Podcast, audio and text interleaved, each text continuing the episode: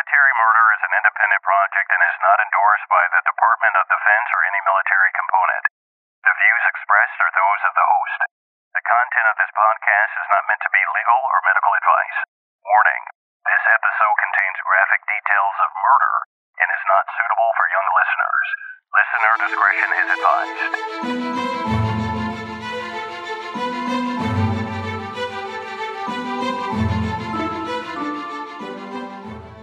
Welcome back, True Crime Army. I am your host, Margot, and this is a true crime podcast where I focus on crimes committed by military members and veterans. But don't worry, you don't have to know anything about the military to listen, I promise. You just have to be a true crime enthusiast. And if that's you, welcome home. Today's case has been in the making for approximately 14 months. It came via a listener recommendation. But there was a book written about today's case, and not just a book written by a journalist or a true crime junkie. It was a book written by a widow, a woman who lost her husband in Iraq to a senseless murder. I snagged the book immediately and I read it from cover to cover, only stopping to wipe my sobbing tears as I could feel her pain page by page. The story was so overwhelmingly unbelievable that I just couldn't gather the courage to tell it. And then, months later, I garnered the courage to write to her, to write to the author, the widow, to write to her to see if she would chat with me. And when she agreed, I was really nervous, but our conversation went great.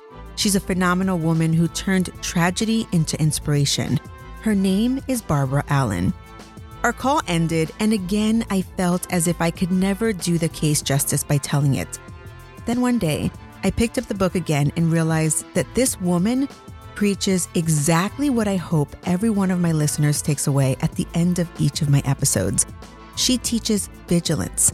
She reminds us all that sometimes our worst enemies are unconventional because sometimes they serve alongside us. So here I am today, ready to tell you another tragic story. Except this time, I will have the author's help in answering some of my burning questions so stay tuned for part two, which will be available immediately after you listen to this one. I promise you won't want to miss it.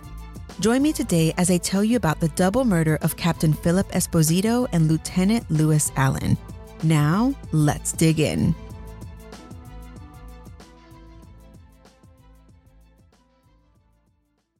My main source for today's case is a book written by Barbara Allen titled Front Toward Enemy Barb is currently working on her third book, scheduled to be released in the summer of 2021, so stay tuned. I also had the pleasure of speaking to Barb about today's case, and for that, I am extremely thankful. Some additional resources I used were articles written in Stars and Stripes, the New York Times, and the Times Union. Louis Allen was only 18 years old when the bright eyed, bushy tailed teen joined the Army. It wouldn't take long, though, for this teen to realize he had made a terrible mistake, and he wanted out. So, for one reason or another, after serving just a year or two, he managed to leave active duty. It was a relief for him to have some form of freedom back. But if you think that Lou is one of those guys who leaves the military to just mooch off his family while living in his mom's basement, well, you would be wrong about that. He ended up getting a degree and eventually met his wife, Barbara, who goes by Barb. He went on to become a high school science teacher while he and Barb grew their family by adding four boys to the Allen crew. And boy, I must say, Barb is a saint to raise four boys. And they were very close in age. At the time of today's story, they were six, five, three, and one. During their marriage, though, there was nothing that nagged at Lou more than his failed attempt at the army. He confided in Barb that he wanted to return to active duty. now, I imagine Barb's eyes bulging out of her head, like, Are you freaking kidding me? Mind you, by this point, it's the late 1990s. They just had their first kid. Their life as a couple was just beginning. Barb straight told him, Oh, hell no, honey. I am not cut out to live on a military base. Lou kind of looked at Barb as he thought of a way that he could scratch the itch of wanting to serve his country while pleasing his wife, and he had a solution the National Guard. Barb, not wanting to be unreasonable, felt that this was a good compromise. So Lou applied. Since he already had a degree, he ended up getting in and commissioning as an officer. Then 9 11 happened, and as a New York National Guardsman, Lou helped with the recovery efforts at Ground Zero. And this moment changed him forever. It made him realize how fragile life really was. Now, fast forward to fall of 2004, and Lou told Barb that he might have an amazing opportunity to deploy on a peacekeeping mission. Orders would begin summer of 2005, but it would only be for a few months. He was pumped though, because he was going to be deployed with a good friend of his, Captain Phillip Esposito. 30 year old Phil, as he was known, was a great officer. He was a West Point grad and he was married and had a young baby daughter.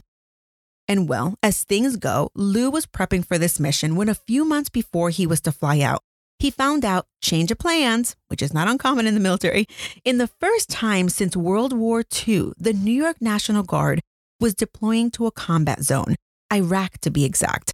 But it wasn't as dangerous as people thought. Lou would be assigned to the Water Palace, inside the wire, as they say, a place on the lake, and that's where they would spend most of their time.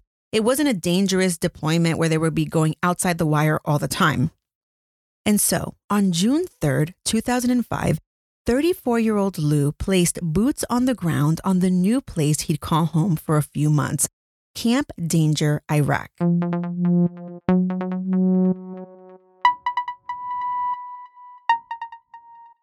It was 6 a.m. on June 8th, 2005, and the doorbell rang out at the Pennsylvania home of Barb Allen. She and the boys were all fast asleep as Barb jumped at the sound of the doorbell. Who the hell was there? And they better not wake up her boys. She answered the door, and it was three men, all dressed in their military best.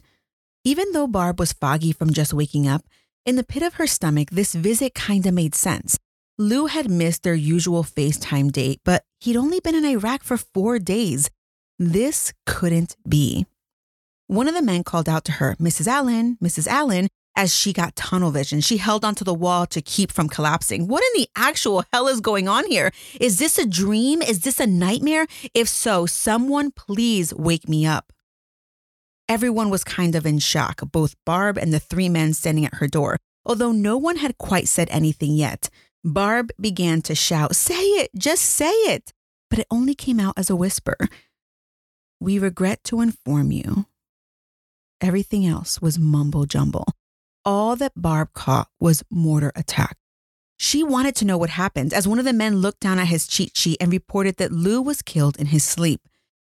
In her book, Front Toward Enemy, Barb describes that in that moment she thought, oh my gosh, if Lou is actually dead, then I just want to die too. I'm not strong enough for this. But she had to be strong. She had to be strong. And now she had to figure out how to tell her four little boys that their daddy was dead. Synopsizing one of the most difficult conversations I believe Barb has ever had to have with her four kids under the age of seven, she told them, Bad guys killed daddy. He tried really, really hard to stay in his body, but his body was too broken.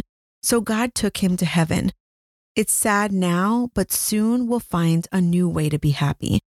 But for now, it's okay to cry. Hi,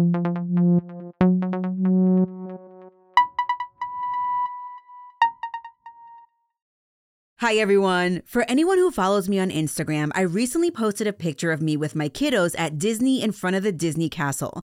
But I posted it because my shoulders were looking on fire, defined, toned, and overall just pleasant to look at. So many of you asked me in my DMs for my secret. And of course, my secret is 4 a.m. workouts. But I get the umph to wake up at 4 a.m. and work out from my pre workout drink called Energy Explosion. My pre workout powder was created by world renowned fitness guru Natalia Melofit. I have been following Natalia for many years now. And in fact, after my second C section, I hired her as my fitness trainer. And she also helped me postpartum with my third C section as well. So when she came out with a pre workout supplement that didn't cause any of the jitters and the crashing, I knew I needed to try it. Energy Explosion helps with energy, and it keeps me going all through the morning hours.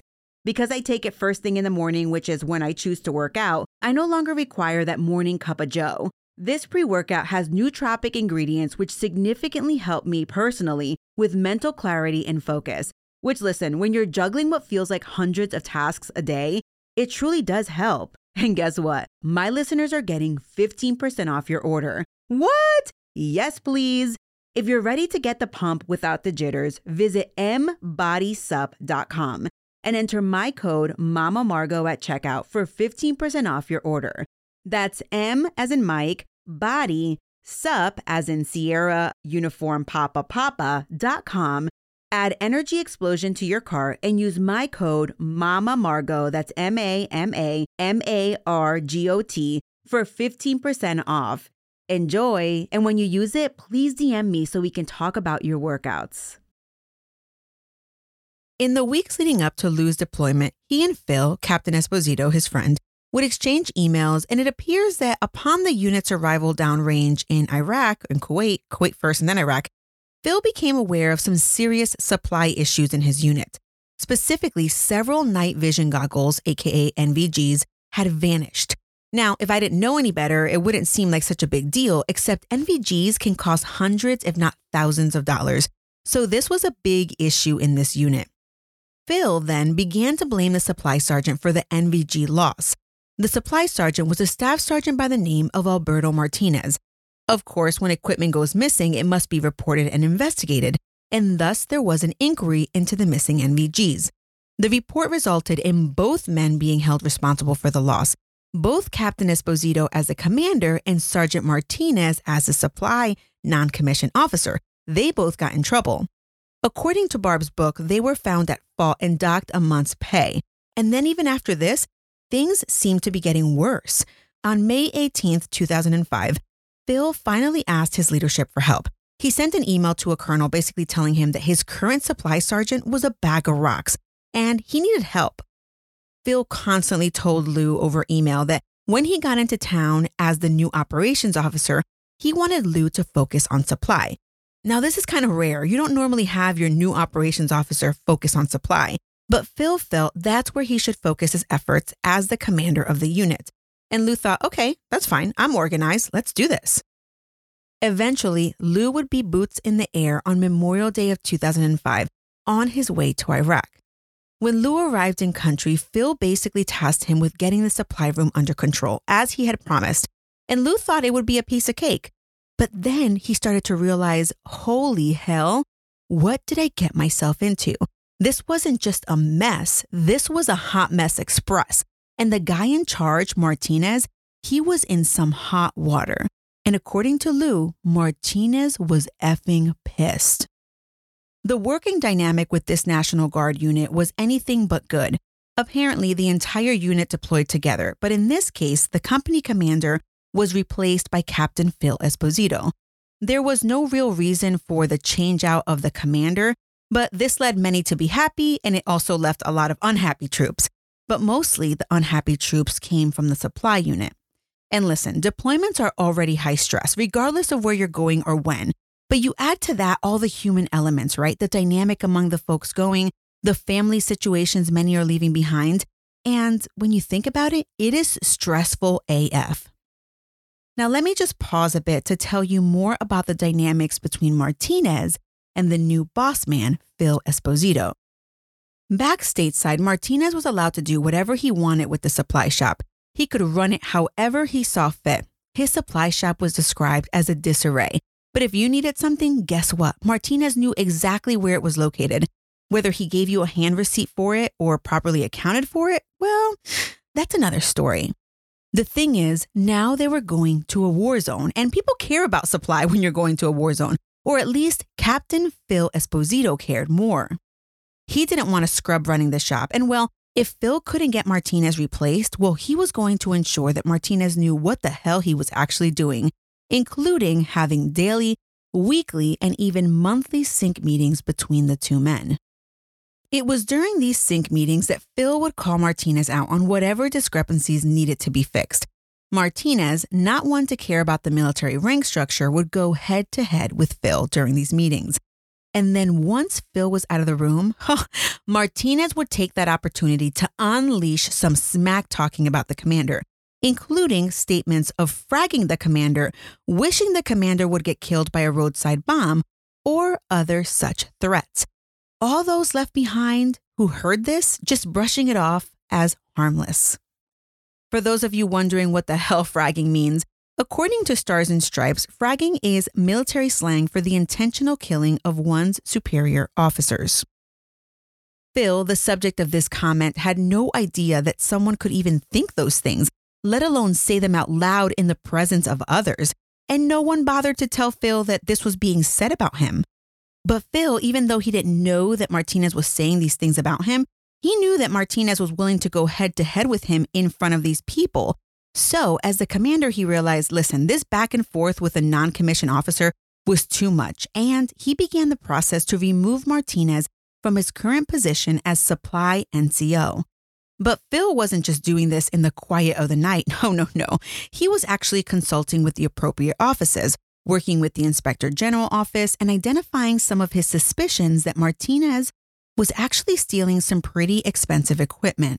And with this suspicion, he was able to restrict Martinez's access to supply and also restricted Martinez from entering the supply room unaccompanied. Phil was also going to initiate some paperwork against Martinez, and Martinez was well aware of it, and he was heated. He knew that if he got more paperwork, not only would he lose his position while deployed, but he could face losing his stateside position with the Guard, and he was not about to let that happen. It was during this time that another unit in Iraq was preparing to redeploy stateside. Martinez visited his supply cohort with the PSYOPs unit. Sergeant H was the supply person for her unit, and as they prepped to leave, she was doing accountability for all of the items in her supply. While Martinez was visiting her, he was scavenging for items for his supply room. Sergeant H told Martinez, Hey, you see those Claymore mines and grenades? Well, they are not even on the books. They were left behind by some other folks, and here they are. Martinez's eyes lit up. He'd take them. But the shocking thing is that Claymore mines were apparently not even authorized on the base. So, how they got there is unknown. Let me take a moment, though, to explain what claymore mines are, as I had no clue what they were before this case. This description is taken verbatim from Barb's book, and this is a description of claymores. Quote, these small rectangular devices are filled with several hundred steel ball bearings similar to .22 bullets. The mine is mounted on four metal legs. A wire of about 100 feet leads to a clacker or a clicker that must be depressed to detonate the mine. When the pound and a half layer of composition C4 explosive is ignited, the resulting explosion is tremendous.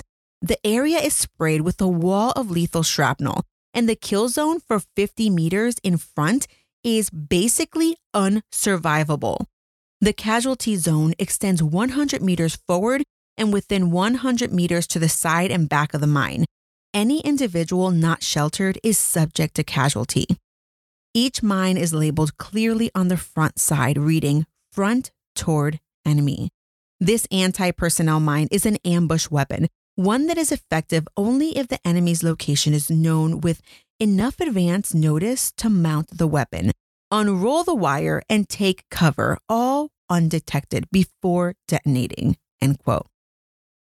On this day, while at the other supply unit, Martinez took various items from Sergeant H's supply room, including three Claymore mines and some grenades. He smiled before walking out of the supply room, telling Sergeant H, Don't worry, these items will be put to good use. Martinez then returned back to his office, where he stowed away the boxes filled with the claymores and grenades, telling the young specialist working supply don't bother to inventory those items. And because he was normally the boss, she complied.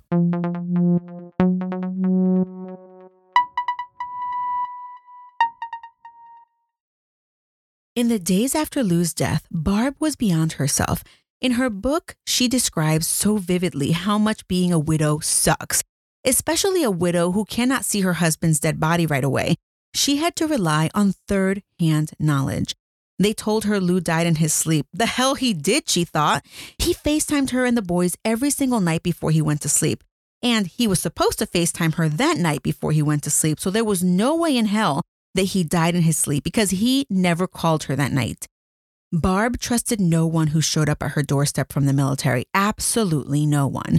And you know what? She knew exactly who would tell her the freaking truth Captain Phillip Esposito. He was the one that convinced her husband to take this stupid ass deployment to begin with. So when the casualty officer, Captain L, showed up at her doorstep, Barb demanded to speak to Phil. the casualty officer's eyes widened. Barb looked at the man like, Speak, speak. When all of a sudden, he gave her more news that felt like another gut punch. Captain Esposito was also killed. What in the actual hell? Oh my gosh. And if you thought the gut punches would stop there, well, you would be wrong, my friend. Hours after discovering that both Lou and Phil were dead, Captain L had some more news. This time, he seemed more nervous to spit it out, but he thought it important to tell Barb, especially because she was a little spitfire. Captain L told Barb, Ma'am, the Army is opening a criminal investigation into your husband's death. You see, after digging into the circumstances surrounding his death, they believe he may have been killed by someone other than the enemy. Come again now? Barb was confused as all hell. Who in the actual hell goes to Iraq and gets killed by a non enemy? What does this even mean? Days later, immediately following another tough day for Barb, which was Lou's funeral, Barb learned that an American soldier by the name of Alberto Martinez had been arrested and charged with Lou and Phil's murders. Barb was beyond herself. What a freaking betrayal to die at the hands of one of your own. So, who the hell is Alberto Martinez? Martinez joined the National Guard in 1990. He was of Puerto Rican descent but hailed from Troy, New York. He originally attempted to get into the Navy Reserve and Army Reserve but was denied. He actually scored pretty low in his National Guard entrance exams, but he received a waiver to enter the Guard nonetheless. When not doing his National Guard gig, he worked for UPS. But his time at UPS was not without issues. In fact, do you remember beanie babies? Like beanie babies? Well, these are like tiny little stuffed animals. Back in the day, they were in high demand. Well, during Martinez's UPS shift, many of these high demand items were reported stolen. It was believed that Martinez was part of the theft scheme, but not being able to prove it, they ended up firing him. However, Martinez's unemployment wouldn't be for long because he filed a complaint with the union and was ultimately rehired by UPS. But the issues continued, and in 1999, UPS was fed up and they fired him yet again. This time, though, Martinez took it a step further. He hired a lawyer and claimed racial discrimination. In coming to an agreement, UPS agreed to pay his unemployment rather than risk litigation, which sometimes this is not uncommon for big companies to just avoid litigation. They just pay out whatever they can if it's a lower amount. Martinez had a degree in electrical engineering and he was married with two kids. But times were hard in the 90s for the family. Martinez wasn't doing too hot at work because remember, now he's just collecting unemployment, and they were going through a home foreclosure. Martinez always vented to his pals that if he couldn't sell the house before the foreclosure, he should just burn it to the ground. And well, suspiciously, in October of 2002, Martinez doubled his homeowner's insurance to bring it up to $226,000.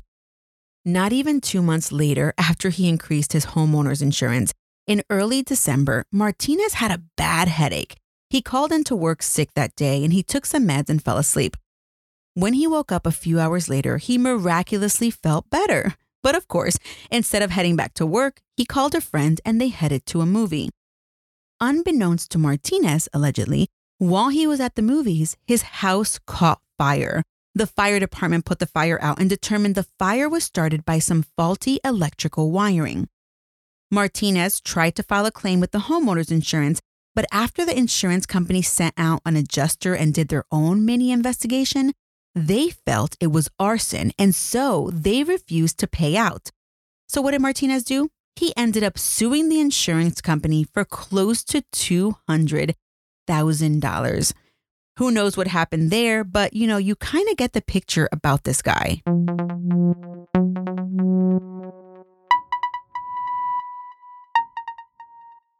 Things in the criminal justice system and military justice system always move fast and slow, fast and slow. And in this case, it was no different. Before the families knew it, it was time for the Article 32 hearing, which is the military equivalent of a preliminary hearing. And Barb and Siobhan, Phil's wife, had every intention of being present. But there was one little problem. the Army wanted to have the Article 32 hearing in Iraq. Now, how the hell were they going to get two civilians into Iraq for an Article 32 hearing? So, of course, there was a change of plans. The Article 32 hearing would take place in Kuwait. And with that, the ladies were ready to board the plane when ring, ring, change of plans. The hearing was being pushed because Martinez had fired his attorneys and now he needed new representation. The new hearing was scheduled for October 31st, 2005. The Article 32 hearing is detailed very well in Barb's book. And here is just a synopsis of what takes place. Like, this is like a little tiny synopsis of what takes place. Captain P, he describes sitting in his room in the Water Palace on the night of the explosion. It was about 9:30 p.m. He was sitting in his bed reading a book when all of a sudden he was rocked by the sound and shaking of a deafening explosion, followed by two more explosions. He exited his room, sure someone might need help, and as he ran to a nearby room, he heard someone yelling, It's Lieutenant Allen, somebody help me! Captain P barged into the room. He saw Phil laying motionless, covered in blood. So he ran to Lou, who was clearly hurt but coherent. Captain P tried to calm Lou down, and eventually medics arrived and took both men away. On the stand, Captain P not only testified to what he saw that night, but he also testified about some things that Martinez had previously told him. For example, Martinez had actually said to Captain P, quote, he couldn't wait to frag that fuck. In regards to he, he was talking about Phil. Captain P also heard Martinez say, quote, I hate Esposito and I'm going to frag him, end quote. Staff Sergeant W testified that he was in the showers near the waterhouse when the explosions occurred and he saw that the walls were about to come down. So he ran outside to seek cover. And that's when he looked around the corner of where he was hiding and he saw Martinez standing in the middle of the road looking up at the explosion, not running for cover as most everyone else. Once all the explosions occurred and it was eerily quiet, that's when he heard it. Lou's cries from inside the water palace asking, begging for help.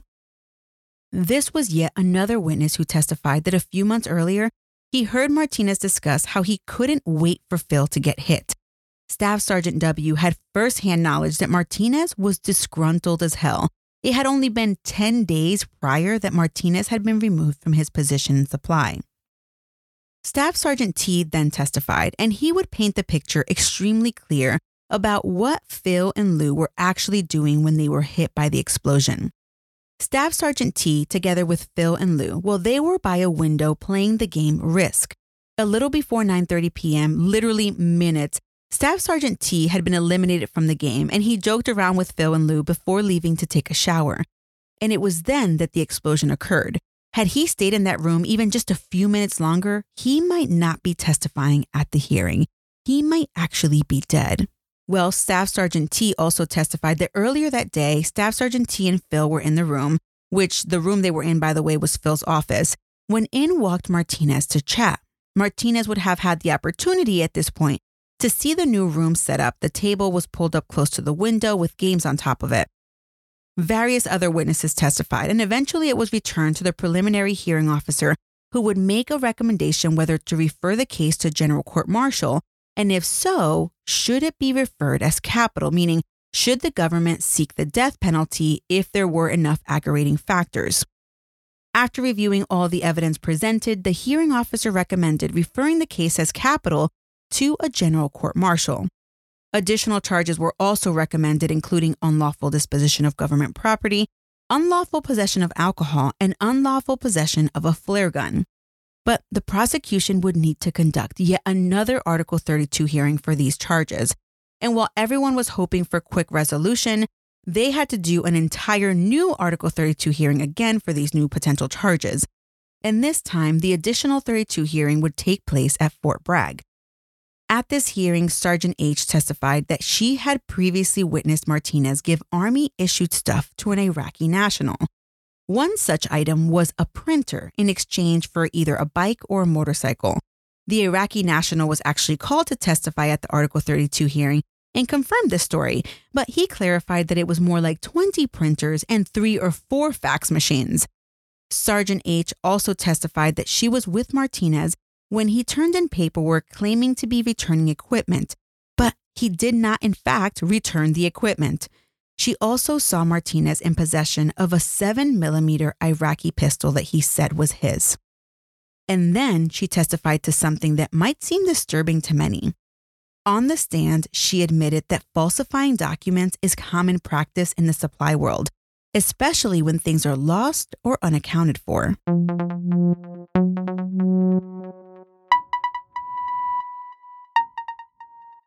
Recently, I covered two unsolved cases, which I am sure caused you to pause and analyze your inner detective. Well, if you want to hone in on that inner detective, then you need to check out June's Journey. June's Journey is a mobile game that you can play anywhere while connected to Wi Fi. June's Journey takes you through the main character, June's, adventure to uncover family secrets. Her first task is to uncover the mystery of her sister's death. You will be using your keen eye to spot hidden clues in the immersive scenes that take you across the globe. The scene is set in the 1920s, so it's like going back in time. June's Journey is a hidden object mystery game, and I love playing while waiting for my kids at the bus stop. It allows me to clear my mind from the tasks of the day and to refocus on my mommy duties. What I love about June's Journey is that not only are you searching for objects, but you can join other players online in a detective club. And then you also get to design this luxurious island estate that is all yours. And if you have friends who play, you can gift each other trees, flowers, and other amazing decorative items. Today, I invite you to escape reality and immerse yourself in the world of June Parker. Discover your inner detective when you download June's Journey for free today on iOS and Android. Go ahead, download June's Journey today. Over a year and a half after the double murder, the charges were referred to trial. But then the victims' families, who so desperately wanted to put this chapter of their lives behind them so that they could properly mourn, well, they were hit with yet another gut punch. The defense filed a motion to sever the charges. They wanted to have two trials one trial for the murders and one for the other miscellaneous charges, such as the misappropriation of equipment, etc. And the defense was successful in getting those charges bifurcated. And then there would be arraignment and pretrial motions and lots of back and forth, back and forth. And one of the things that Barb points out is that while the defense team stayed intact, meaning none of the people changed out, the prosecution attorneys changed out various times. There was only one attorney that was there from the very beginning who stayed until the actual prosecution. And guess what? Even the military judge at some point had to step aside, requiring a new judge to step in. Eventually, though, through pretrial motions and trial, the story of what actually happened, or the government's version of what happened, began to emerge. The prosecution's opening statements began with direct quotes from Martinez's own mouth. Quote, The f- bastard is trying to ruin my life. I am going to burn him. End quote. Quote, I hate that mother. F- I am going to frag that mother. F- End quote. The prosecution presented evidence that for days leading up to the murders, Martinez and another person had done some surveillance on Phil to see what his movements were at night. Then, on June 7th, there was a sandstorm outside. When Martinez went to check in with Phil, he entered the office and saw the new setup. He knew this would be the perfect night for the attack. Eventually, he went outside and allegedly set the Claymore mine right outside the window. He laced the wire across the street and hid either inside the porta-john or behind it before he pressed the clicker to cause the explosion at the window. Then, immediately after that, he threw three grenades to distract everyone to make them believe this was an enemy attack. At the trial, the victim's family would often look over to the man they believed killed their loved one, all the while, Martinez sat at the defense table and, quote, looked bored as if we were wasting his time, end quote. And well, today, meaning today as I tell the story, because of the case that occurred last year with Vanessa Guillen, we know that CID doesn't always do a stellar job with investigations, right? And while the investigation into this double murder was not exempt from errors, one of the things that occurred in this case, which I believe is unheard of, is that when Martinez was arrested, he was taken and detained in the detainee internment facility, the DIF. This is the place where they normally hold Iraqi detainees while pending interrogation. And the bigger problem was that no one had actually ordered Martinez be confined at all. So it was like an unlawful arrest. Instead, they should have taken him to the CID office to be interviewed, but the two guys brought him there to the DIF instead. And it wasn't until six hours later that CID was looking for Martinez that they learned of his whereabouts and they immediately went to get him, probably realizing the giant error that had occurred. But even when Martinez met with CID, he was willing to speak, even granting them consent to search his room. He acknowledged that he and Phil had beef, and apparently he showed great disdain, explaining how he felt and that Phil thought who the hell he was. But Martinez claimed he was just in the Porta John when the explosion occurred. He had nothing to do with it. Even though Martinez didn't admit to anything, his statement was still useful for the prosecution. But at trial, Martinez's defense team argued that Martinez's statement and the things discovered from his room were the result of an illegal arrest. Therefore, it should not be introduced at trial. And I'll be darned, the judge ruled in favor of the defense, and the prosecution would need to proceed without this evidence. The actual trial for the double murders of Captain Phil Esposito and Lieutenant Louis Allen began on October 22, 2008. I won't go into all the details as much as Barb did in her book, but do you remember Staff Sergeant W, who had testified at the Article 32 hearing about seeing Martinez in the middle of the road? Well, of course, he testified at trial, but this time he added that following the explosion, he and Martinez had some pretty uncomfortable exchanges, exchanges that made him believe something was up. First exchange was after the explosion, they were passing each other in the hallway when Staff Sergeant W said hi to Martinez, but Martinez was not in the mood to talk. Instead, Martinez told Sergeant W, So I heard you spoke to CID. How long was your interview? Martinez waited for a response and then abruptly walked off. So that was the first incident. The second incident was when Staff Sergeant W was in his classroom when in walked Martinez wanting to know exactly what Sergeant W told CID. That was the second thing. And the third thing was when Sergeant W was sitting in his room in the Water Palace, meaning like in his sleeping room, when in barged Martinez uninvited. He had never visited Sergeant W before, so this was kind of shocking. Also, he didn't knock. Martinez then said he was just in the area and wanted to say hi. But then, as he looked around, taking in the configuration of the room, he told Sergeant W, Wow, there's a lot of concrete over your head. The encounter was sufficient for Sergeant W to keep his hand near his handgun, just in case Martinez tried any funny business. Martinez just saying he just wanted to clear his name. Army investigators, also known as CID agents, they also testified at trial that it's not protocol to investigate combat deaths. They usually show up, they do a cursory review, and it's basically open and shut, which is still shocking. And that's exactly what they did when they heard about Phil and Lou's death by explosion.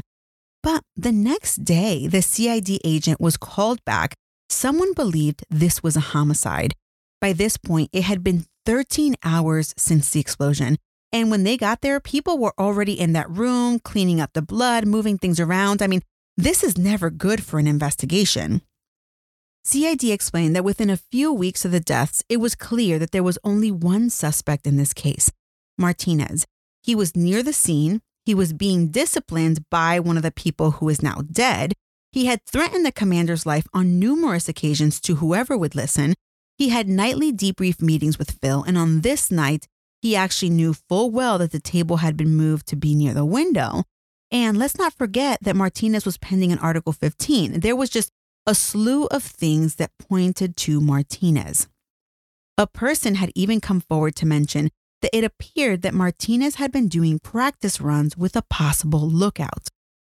Oh, and one more thing. The day after the explosion, Martinez was the only person in the entire forward operating base, the FOB, who went to sick hall claiming he had ringing in his ear from the explosion. Everyone just thought it was suspicious that he was so close to the explosion as to suffer ear problems, but no one else had reported with the same issues. But CID argued they didn't have tunnel vision when investigating this case. They had actually followed up with other potential leads, and those suspects were subsequently eliminated as suspects. But there was one alternative suspect that the defense really honed in on a soldier who was not only having weight management problems, but a soldier who had been told to take the safe from Phil's room after the explosion. And instead of turning it in right away, he waited a few days. But why? The defense asked. But CID was trying. CID even had the lake behind the water palace drained to look for more evidence. They were clearly trying to find all the evidence they needed. Witness after witness testified about Martinez's disdain for Phil and all of the comments he made. But defense always came up and added some form of doubt in the members' minds. Was this witness really telling the truth? Some witnesses, having shot themselves in the foot years prior, when they either initially told CID one version of events and then months later told a different version of events. This is not uncommon, and defense pounced like a fierce lion protecting its baby cub. In this case, the baby cub being Sergeant Martinez. Defense also honed in on this being a giant conspiracy because they felt that CID didn't want to do their actual job. Defense said Martinez was nothing but an innocent bystander. The government and CID were just too lazy to actually do their job and find the real killer. It was now December 4th, 2008, weeks, months since the trial began, and it was verdict day. Everyone's stomach was in knots. What would it be? Everyone piled into the courtroom, sitting tightly next to each other, everything so quiet you could hear a pin drop. The 14 panel jury walked into the courtroom. Then the jury forewoman read the verdict. As to the charge of premeditated murder, not guilty. A gasp of air rocked the courtroom. The jury left. Phil's wife yelled, This is the United States, wondering how the hell they could get it so wrong. Barb asked, Wait, wait, wait, where are they going? Are they going to keep deliberating? But she knew full well that was it. It was over. But that didn't keep her from letting Mama Bear out as she leaped out of her chair and shouted, quote, You murdered my husband, you piece of shit, end quote.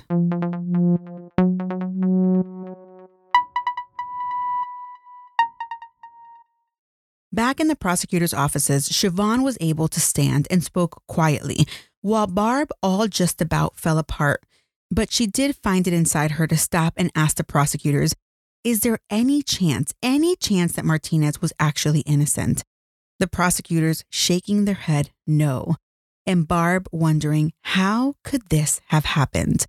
The victims' families were sure there could be no more information on this case that could shock them more than this acquittal.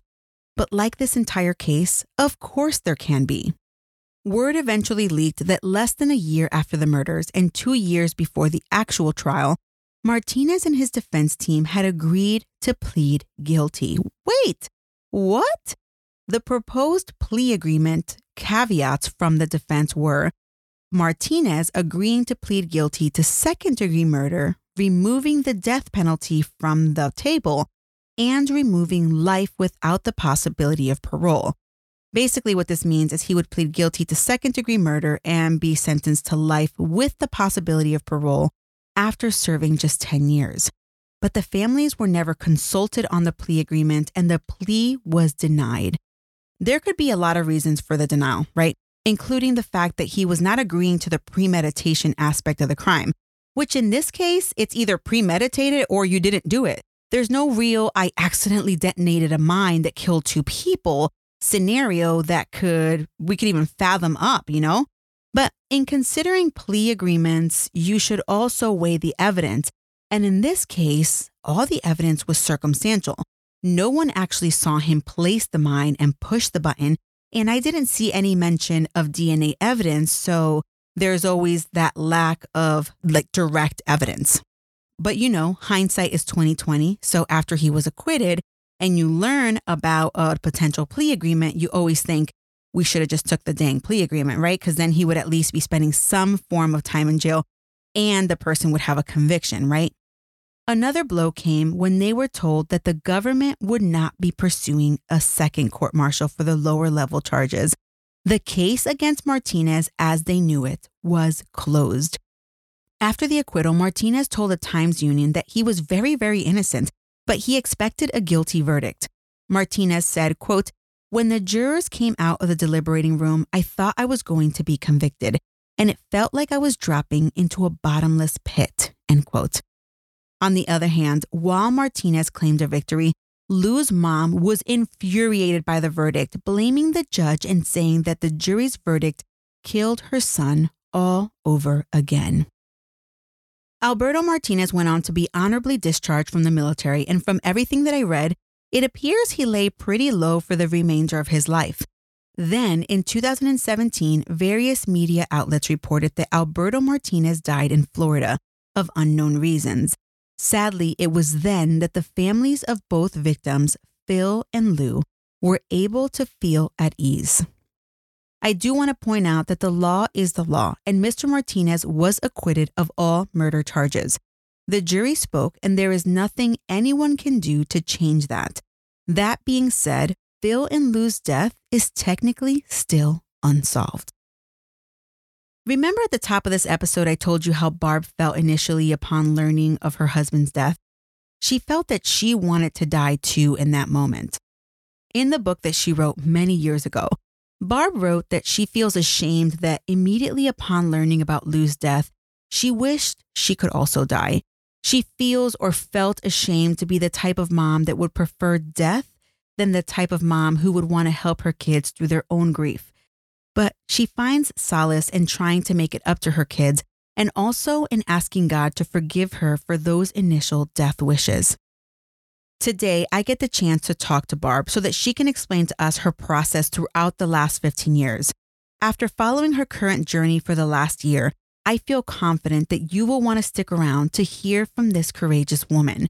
However, due to the length of this episode and due to the length of my interview with Barb, I have decided to break this episode into two parts. However, both parts are going to be available at the same exact time.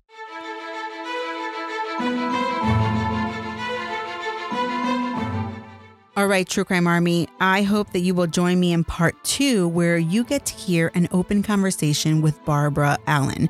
She is an amazing woman. She wrote an amazing book, and she really is inspirational for people who are grieving.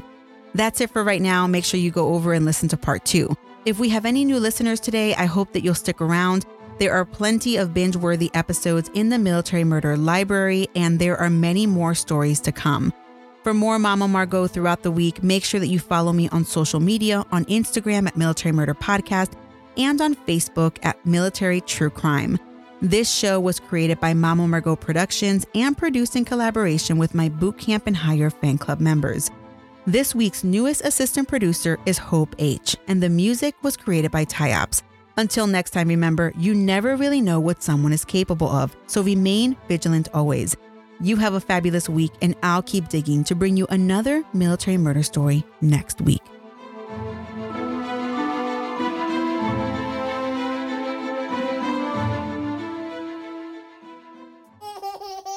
Shh, Mom's working on our podcast.